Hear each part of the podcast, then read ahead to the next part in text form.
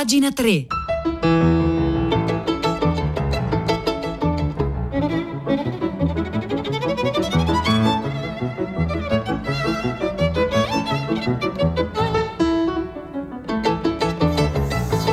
Le 9 e 2 minuti, buongiorno da Vittorio Giacopini, ben trovati a pagina 3, la cultura nei giornali, sul web e nelle riviste. L'avete ascoltato al giornale radio anche con l'ultima parola del giorno, Glasgow. Infatti a Glasgow nel nord della Scozia si apre la COP26, la fondamentale conferenza sul clima voluta e organizzata dalle Nazioni Unite che dovrà eh, decidere che cosa faremo del nostro futuro, se decideremo di fare qualcosa del nostro futuro, anzi se vorremmo ancora avere un futuro. Se ne è parlato naturalmente anche al G20 di Roma, si è rimasti però ancora sul vago, invece nei dettagli si dovrebbe entrare a Glasgow e c'è, ci sono molti dubbi. Oggi sui giornali c'è da segnalare una lunga intervista a Nicola Sturgeon, che è la premier indipendentista scozzese, che parla della, di quanto sia fondamentale questa sfida appunto per evitare, dice esplicitamente, la catastrofe. E di questi temi si occupa anche un grande scrittore, uno dei pochi forse che ha fatto del tema eh, ecologico, per così dire, il filo rosso, la luce, la lanterna diciamo, della sua opera narrativa, Amitav Ghosh, sul clima la politica è miope, ne pagheremo le conseguenze, è quello che dice Amitav Ghosh ad Antonio Monda in un'intervista sulla eh, stampa. E proprio... Eh, a partire da questo lui aveva scritto un libro, una, cioè una raccolta di saggi di Amitav Ghosh che si chiama La grande cecità. E la grande cecità è esattamente quella che abbiamo sul, sui temi del mutamento, del cambiamento climatico. E questa cecità ce l'hanno in particolare, in primo luogo, i decisori, i decisori politici ed economici che, de- che appunto determinano le prospettive del mondo, quello che facciamo e quello che non facciamo. E Ghosh non è ottimista neanche oggi. Cominciamo a dire che il G20 è un fallimento sin dall'inizio. Come si può concepire un summit se mancano Putin e Xi Jinping? Aggiungo che è tipico dei paesi prosperi dell'Occidente identificare loro stessi con il mondo intero. Sono molti anni che la politica ci ha deluso, con la sola parziale eccezione degli accordi di Parigi, che tuttavia sono stati vanificati da Trump. Ora, dice eh, Ghosh, diamo il beneficio del dubbio a Biden consapevo- con la consapevolezza però che il suo successore potrebbe fare nuovamente come Trump. Questo ovviamente non significa che la politica non sia la strada da percorrere, ma troppo spesso la pomposità degli accordi è inversamente proporzionale all'efficacia dei risultati. Accordi pomposi, dice Ghosh, appunto sono grandi accordi di eh, parole che però appunto non hanno poi una concretezza di risultati risultati e peraltro se andiamo a leggere l'esito del G20 qualche dubbio in questa direzione può eh, sorgere, si parla di un accordo globale sul massimo un grado e mezzo di aumento climatico fissato genericamente al, eh, a metà secolo, metà secolo che cosa voglio dire non è chiaro, infatti qualcuno voleva introdurre una data precisa, il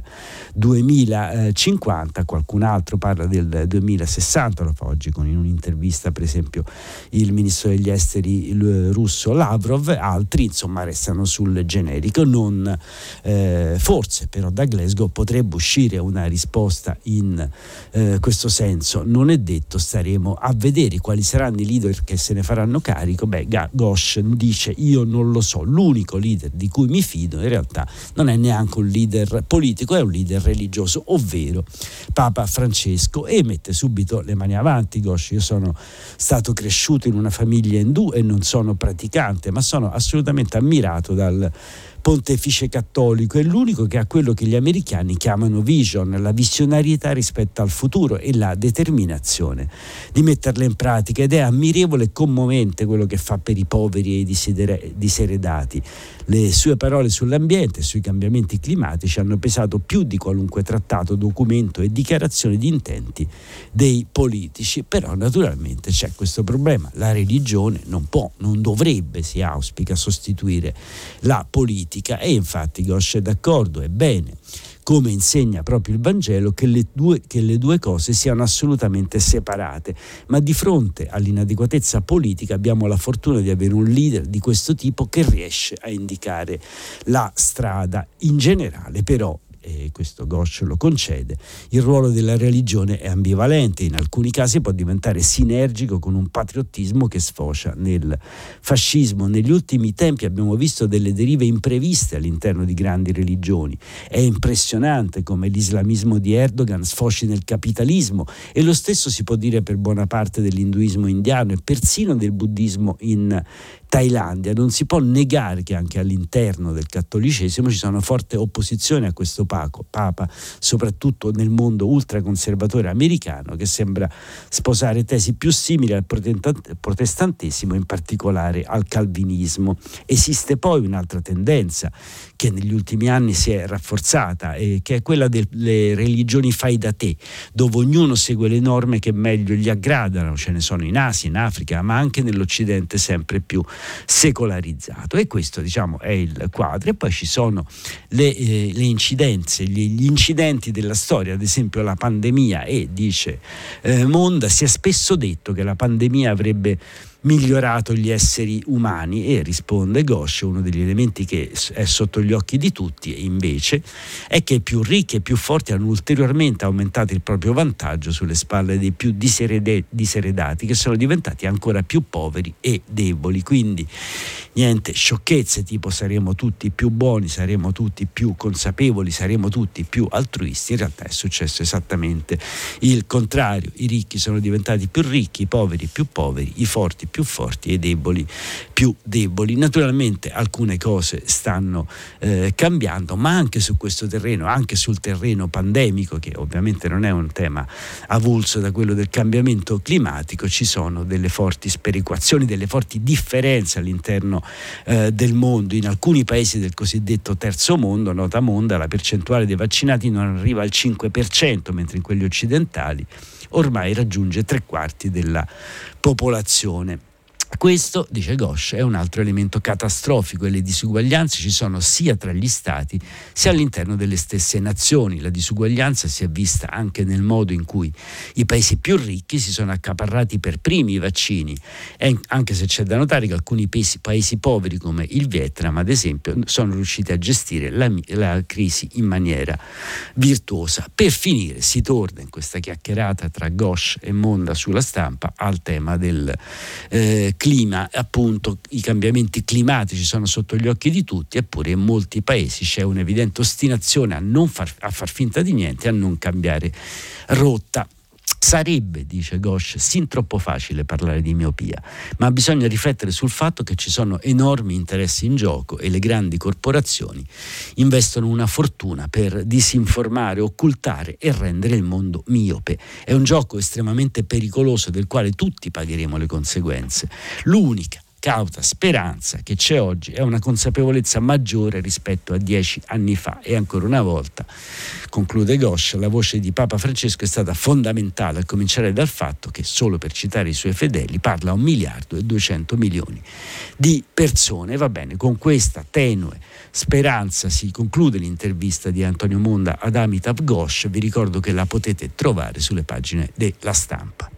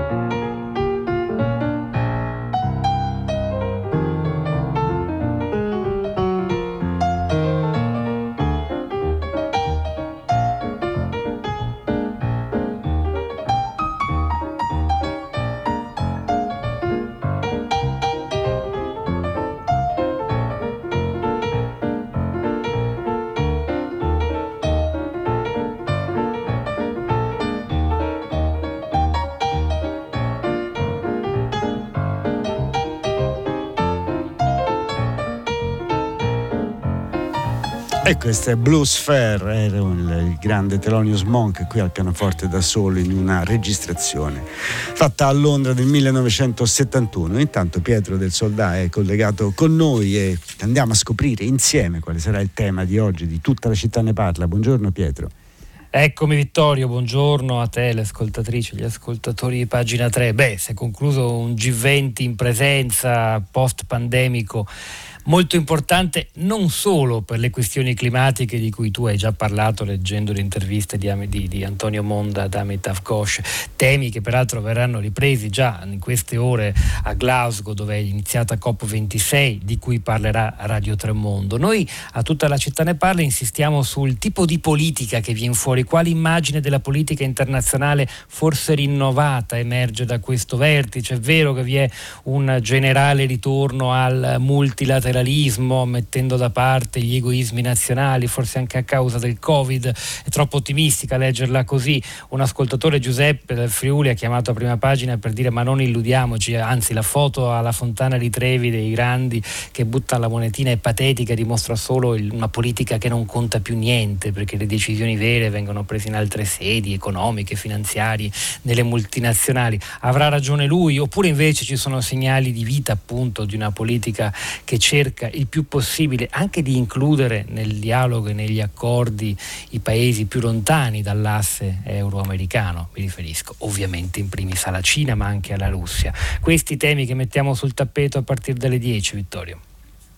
Bene, Ciao. benissimo, allora andiamo avanti tra G20 appunto e COP26, questo sarà il tema della mattinata perché appunto eh, di, dei temi della nuova politica che esce o non esce dal G20 si occuperà, tutta la città ne parla e invece di cambiamenti climatici della conferenza COP26 di Glasgow si occuperà eh, Radio Tremondo, mentre noi andiamo avanti e vi segnaliamo velocemente alcune eh, cose, alcuni articoli dalle pagine, dei, dalle pagine culturali dei quotidiani, a partire dal Corriere della Sera che ricorda un grande germanista, Luigi Reitani, che è scomparso ieri, è figura fondamentale negli studi di germanistica italiana, ieri è stato ricordato ricordato con affetto e commozione anche dall'ambasciatore tedesco in Italia. Poi invece il Fatto Quotidiano si, ricor- eh, si occupa di una querelle, c'è un Caravaggio che va all'asta, è l'unico affresco che si sia conservato di Michelangelo Merisi da Caravaggio, si trova a Villa Ludovisi a Roma e la domanda che si pone Tommaso Montanari sulle pagine del Fatto è lo Stato che cosa fa, non, perché non interviene. Eh, sempre dal Fatto vi segnalo un interessante articolo di Giuseppe Cesaro sui luoghi più più strani delle religioni ed è la recensione di un libro appunto che si occupa di questi santuari e cenobi diciamo sparsi e misteriosi e strani nel mondo che ha pubblicato Odoia. Sul foglio si torna su un tema di cui abbiamo molto parlato a pagina 3 la settimana scorsa, Facebook, le colpe dei social nella, dire, nel creare un clima diciamo anche poco respirabile, un clima di comunicazione generale poco respirabile e, e il foglio questo lungo articolo che pubblica politica individua nel 6 gennaio 2021 il punto di svolta. Il 6 gennaio 2021 era sicuramente la, eh, l'Epifania, la Befana dell'anno scorso, ma era anche il giorno in cui appunto i seguaci di Trump guidati dal imbecille vestito da vichingo assaltavano Capitol Hill. Di altri imbecilli eh, si occupa la stampa, ma ne avete sentito parlare anche al eh, GR con l'intervista a Noemi Di Segno per quella protesta eh, eh, no Green Pass in cui appunto le vittime del Green Pass si atteggiavano a eh, vittime dei lager nazisti, a ebrei diciamo mandati ai forni dai nazisti. Sulla stampa, oltre a Noemi Di Segno, c'è una lunga intervista e bella alla scrittrice Edith Brooke appunto che invita a prendere le distanze da queste eh, follie, da queste gravi follie. Dall'Espresso invece vi segnalo alcun articolo molto interessante di Giuseppe Catozzella che si occupa della vita agra per sempre, ovvero di Luciano Bianciardi, ricorrono i 50 anni dalla morte del grande scrittore eh, mare in mano esce anche un corposo volume, una, una, sorta di opera omnia in cui appunto il saggiatore raccoglie tutto quello che ha scritto Luciano, Gian, eh, Luciano Bianciardi, appunto ce lo ricorda Catozzella sull'Espresso. Da Left invece per tornare in temi tra politica e cultura di confine, vi segnalo una lunga intervista all'ex leader laburista Jeremy Corbyn che appunto ci spiega che pur non avendo più la leadership del Labour Party continua a fare politica, a combattere per quella che lui intende una sinistra del futuro e una giustizia per un mondo diseguale. Ecco, queste sono alcune segnalazioni dalle pagine dei quotidiani di oggi, lunedì 1 novembre.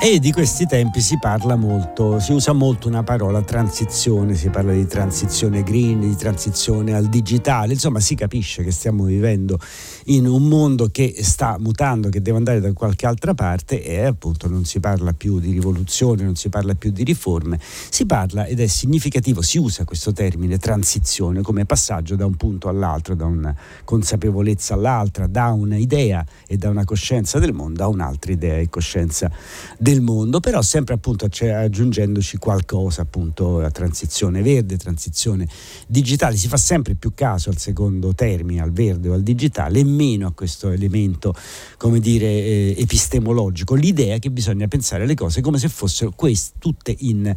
transizione e c'è un eh, filosofo, un pensatore, Paul B. Presiado invece, che ha messo al centro della sua eh, teoria eh, del mondo, della sua epistemologia, esattamente la nozione di transizione per questo può essere particolarmente interessante occuparsi dei suoi punti di vista in questo momento, come fa Chiara Valerio in una eh, lunga intervista che potete trovare sull'Espresso. Siamo tutti corpi in transizione perché appunto eh, Presiado partendo da eh, questa idea appunto fondamentale come chiave diciamo della sua teoria di transizione cerca di pensare in, eh, tutto, tutto quello che c'è da pensare a partire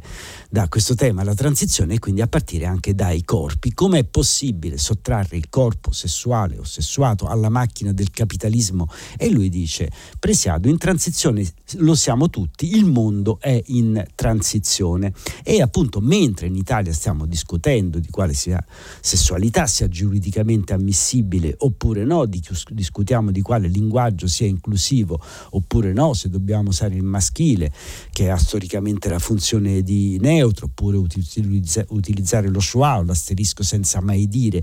dove vogliamo dire, insomma quello che dice Presiado è un'altra cosa, non è una questione di biologia, si tratta, ripeto, della macchina del capitalismo, la macchina somatica del eh, capitalismo e quindi bisogna in qualche modo uscire fuori da un meccanismo, da un modo di pensare binario. Le corrispondenze 1-1, per dirla con la matematica, funzionano tutte in modo binario. Esiste un dibattito enorme sulla storia della sessualità e su quanto la storia della sessualità debba essere inserita nell'ambito della storia della scienza e della tecnologia. Il punto non è l'identità M o F, ma l'esperienza dell'identificazione. Il trans non fa parte del nuovo proletariato sessuale, nonostante la sua posizione sia stata storicamente oppressa. È un modo, è un corpo che consente di inventare e esperire pratiche rivoluzionarie rispetto alla norma. Per me la filosofia, e sono certo per te la matematica, si rivolge così Presiado a Chiara Valerio, che è anche una matematica, per me la filosofia, e sono certo per te la matematica, ha consentito una interruzione dell'automatismo del pensiero. Interrompere l'automatismo del pensiero è ciò che bisogna esercitarsi a fare e detto questo bisogna appunto poi anche, dice Presiado, reinserire alcuni eh, pensieri come quelli sulla sessualità all'interno di discorsi sulla politica, sulla scienza e sulla storia. I movimenti sociali non hanno familiarità con le nozioni scientifiche, questo è un loro limite, dice Presiado, anzi lavorano con nozioni che dal punto di vista scientifico sono ingenue. Mi interessa porre in dialogo i diversi movimenti rivoluzionari, farli parlare tra loro. Il movimento ecologista, per esempio, è disconnesso dal movimento femminista, che in parte a sua volta disconnesso dal movimento eh, anticoloniale. Hai dei punti di contatto, per esempio Black Lives Matter, ma se vai a Dakar i movimenti anticolonialisti sono maschilisti.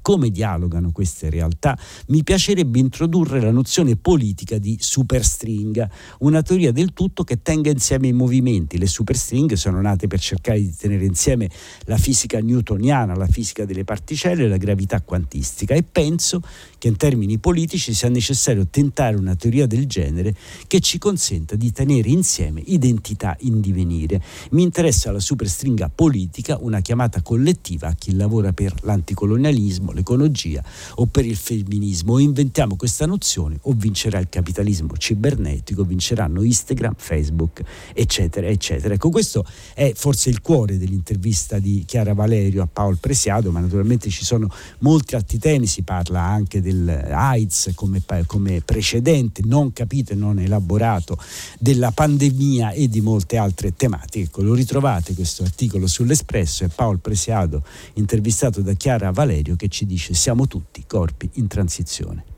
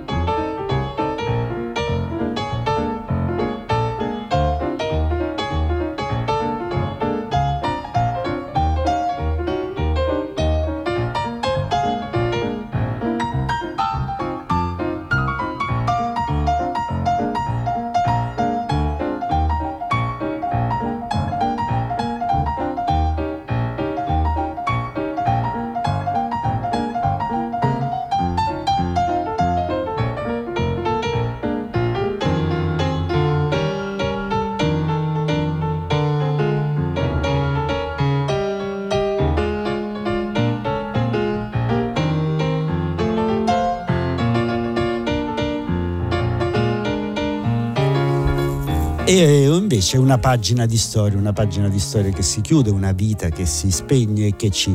nel, una persona che morendo ci riporta a, un, eh, a delle, appunto degli episodi, delle sensazioni, delle percezioni un po' sepolte nel passato, perché ce ne, ci racconta oggi Fabrizio Dragosei sulle pagine del Corriere della Sera, si è, spon, si è spento il compagno Kirillov. Chi era il compagno Kirillov? Era il più celebre presentatore dell'era sovietica, era la voce dell'Unione Sovietica, annunciò lui il primo satellite Gagarin nella guerra afghana e Sting ne usò la cantilena per la canzone Russian. Quando la sua voce calda e tranquilla apriva l'annuncio con le parole attenzione, parla e trasmette Mosca, tutta l'Unione Sovietica, tutta l'Unione delle Repubbliche Socialiste Sovietica capiva subito che, stava, che un evento eccezionale stava per essere comunicato dal vertice del paese. Così Kirillov fece sapere ai suoi concittadini nel 1957 che il primo satellite artificiale era stato creato e nel 1979 che le truppe dell'Unione Sovietica erano entrate in Afghanistan. Per oltre tre decenni Kirillov, deceduto a 89 anni, è stato il, la voce ufficiale dell'Unione Sovietica e appunto il sottofondo, è su il sottofondo che Sting decise di usare nel 1985 per la canzone Russian e appunto l'articolo di... Eh, di Drago 6 ricorda, ripercorre la figura di questo personaggio così straordinario che per tre decenni, per trent'anni ha rappresentato la voce di quello che era l'altro mondo rispetto all'Occidente. Peraltro appunto poi Kirillov non è stato come dire accantonato e messo da parte nemmeno nella Russia che è venuta dopo, dopo l'89, dopo appunto la caduta dell'Unione Sovietica eh, recentemente, appunto nel 2018 ha avuto un eh, riconoscimento, il riconoscimento dell'ordine d'onore del presidente dallo stesso eh, Putin, perché appunto comunque ha rappresentato un segno di conti- continuità, è stato tra l'altro un personaggio singolare, sì, perché è diventato il più grande presentatore, il più grande annunciatore della radio e della tv russa, ma all'inizio voleva essere un attore, aveva studiato recitazione, non era giornalista alla fine degli anni 50. In piena guerra fredda fu assunto in televisione per presentare le notizie delle 9 di sera era le più importanti e da allora il suo volto e la sua voce sono stati legati ai più importanti avvenimenti dell'Unione Sovietica sino alla dissoluzione. Eh,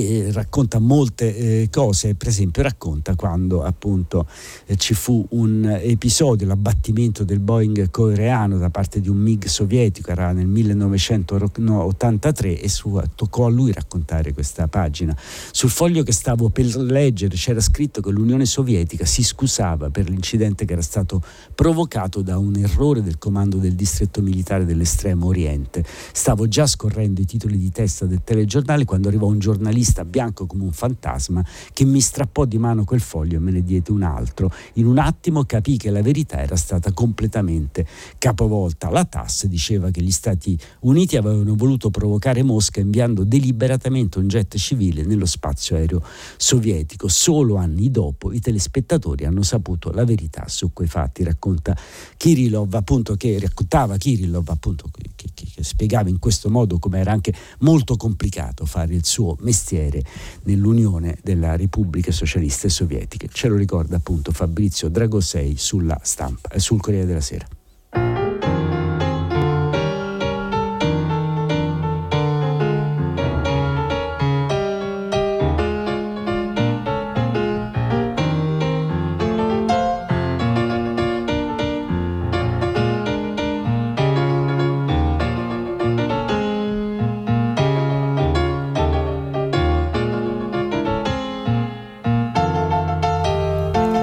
Per eh, concludere vi segnalo da Left una riflessione che fa Lucia Orlando su arte e scienza, tre stazioni per incontrarsi, perché se Paul Presiado ci invitava a, appunto, a cercare una super stringa, qualcosa che tene, connettesse tutto, beh, tra arte e scienza è giunto il momento di parlarsi evidentemente e questa consapevolezza